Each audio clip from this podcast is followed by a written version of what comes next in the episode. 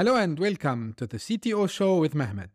My name is Mehmet, and in each episode, I will be exploring the latest trends, insights, and strategies in topics like cybersecurity, digital transformation, emerging tech, startups, and entrepreneurship.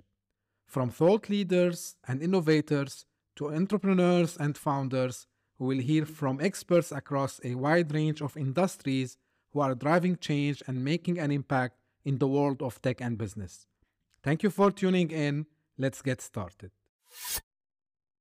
In today's episode, I want to discuss how we can separate or filter through the buzz and hype surrounding any new emerging technology.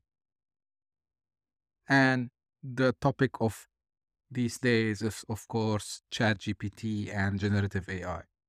So I want to share my point of view on how to determine the true value for driving this technology into a business success. The reason I choose generative AI like ChatGPT is, as I said, it's on everyone's mind nowadays and everyone is talking about it. So I'll be focusing on this specific emerging tech and how it can be mapped to key business objectives. And here, what I mean anything that is built on top of this technology, how we can say this is just a trend, this might be now temporarily, and then it might change later, or we might forget about it in the future, or when we could potentially say, no, this technology is good. It's here with us to stay. And the way I like to do it, to measure how it's affecting business, whether it's driving revenues, growing market share, increasing productivity and customer experience, shortening time to market, avoiding high costs, and reducing risk. This is the way how usually I look at any kind of technology. Before we deep dive into how generative AI can be mapped to these business objectives, let's talk a little bit about the background here. So, generative AI is a subset of AI that involves using machine learning algorithms to create content such as images, music, and text. The technology, as everyone knows now, has the potential of being integrated into a wide range of industries and applications by automating the creative process and getting a high quality at the same time. Plus, it is done at scale. Now, let's go and check how generative AI can tick the boxes of business outcomes. First, let's start with driving re- revenues and growing market share. So, how generative AI can be used to drive revenues and grow market share? Generative AI can be used to analyze customer data and identify patterns and trends in customer behavior. The information that get collected into the algorithms can be used to develop targeted marketing campaigns that are more likely to resonate with customers. In addition, generative AI can be used to create new products and services that can help companies differentiate themselves in the marketplace. For example, the language model that everyone knows now, ChatGPT, developed by OpenAI, can be used to generate high quality text that can be used in a variety of applications like chatbots, content marketing campaign. This help companies improve customer experience and drive revenue growth. Next, let's move to the topic of increasing productivity and customer experience.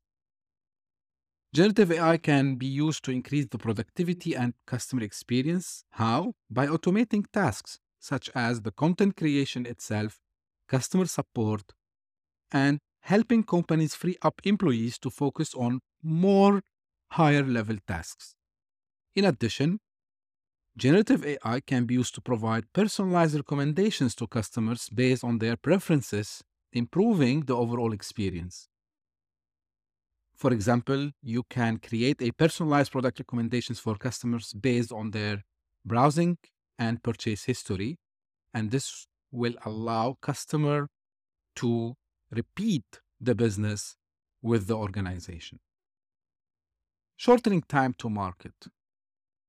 If we think about generative AI, it can be also used to shorten time to market. How? By automating tasks such as product design, content creation, and they can, I mean, the companies develop and deploy the products and services much faster. In addition, generative AI could be also used to identify potential issues and roadblocks in the development process. Like as you can see, and you watched a lot of videos and you read a lot of articles, ChatGPT can even optimize the code for you, it can optimize a text for you. So companies now has the ability to address any roadblocks before they become major problems. So think about this application of generative AI in designing products such as fashion items or cars or a website. So think about how fast now it would be possible to get the products in front of the customers in a much faster way. Generative AI is able today and has this ability to generate prototypes. There are a lot of, if you are on Twitter, you can find plenty of people. What they are doing, they are just giving ideas to ChatGPT.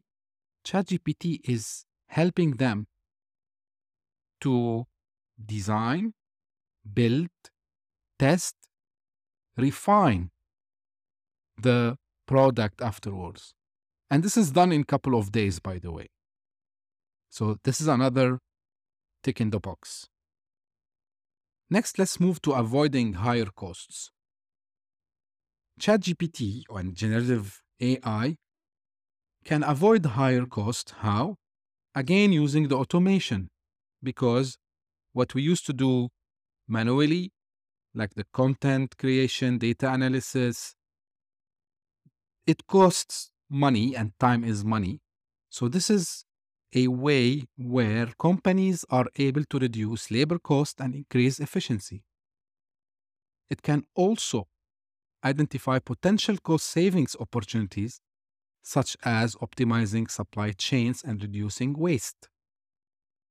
For example, generative AI is being used, and I have seen some articles where it's helping in generating descriptions for products. It's helping analyzing data and analyzing processes, which companies later are taking these suggestions from the model and are able to a much faster way to avoid these high costs involved in the processes and then they go and do the required optimization. I've seen a, an example, for example, in the supply chain. The final tick box for me is reducing risks. Can generative AI be used to reduce risks? By analyzing the data, identifying potential risks, companies can take steps to mitigate those risks before they become major issues. An example for this one is from a social media where you can put the model to watch the content and then have an analysis of any potential issues that can be a problem for the company's reputation.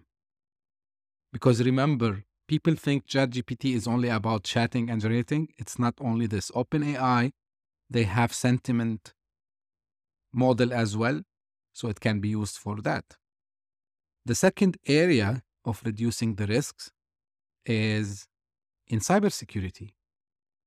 Because these models, the generative AI models, are being able to use to create, for example, synthetic data that can be used for testing and training, and then later on put into a context, and that help in reducing the risk of exposing sensitive data.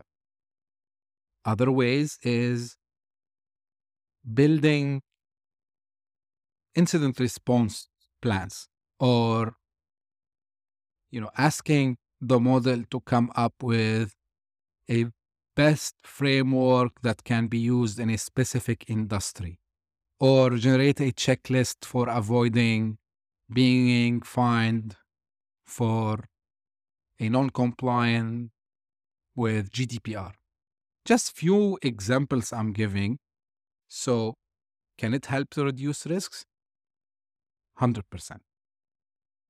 Finally, what I want to conclude here is emerging tech has to solve a problem and has a way or another to touch on the tick boxes that I just highlighted. Let me repeat what are the points that I highlighted. First, driving revenues, growing market share, increasing productivity and customer experience, shortening time to market, avoiding high costs, and reducing risk. If you have this and you have a technology that is able to tick one or two or even better all of the tick boxes, it is a technology that it would be here to stay for a while. And this is why generative AI in the form of ChatGPT and now Google, they came up with Bard and other like X2 Google employees, they have started their own companies and a lot of startups are coming up. Now, we need to be able to filter through the hype and buzz surrounding these technologies, but companies can really leverage the power of such technologies to achieve their business goal. This is my point of view on how we can differentiate if something is a hype or is it just something that can be a trend or it is really as everyone in the media they are saying you want to call it the iPhone moment you want to call it the app store moment you want to call it the computers moment or the internet moment the decision would be up to how we utilize this to drive the business Thank you very much for tuning in today and listening to this episode. If you have any feedback, if you have any questions, if you want to discuss any other topic and you would like to join me on this podcast, I would be more than happy to discuss that with you. You can reach out to me either by email, on Twitter, or LinkedIn. Thank you very much for tuning in, and we'll see you in the next episode. Bye bye.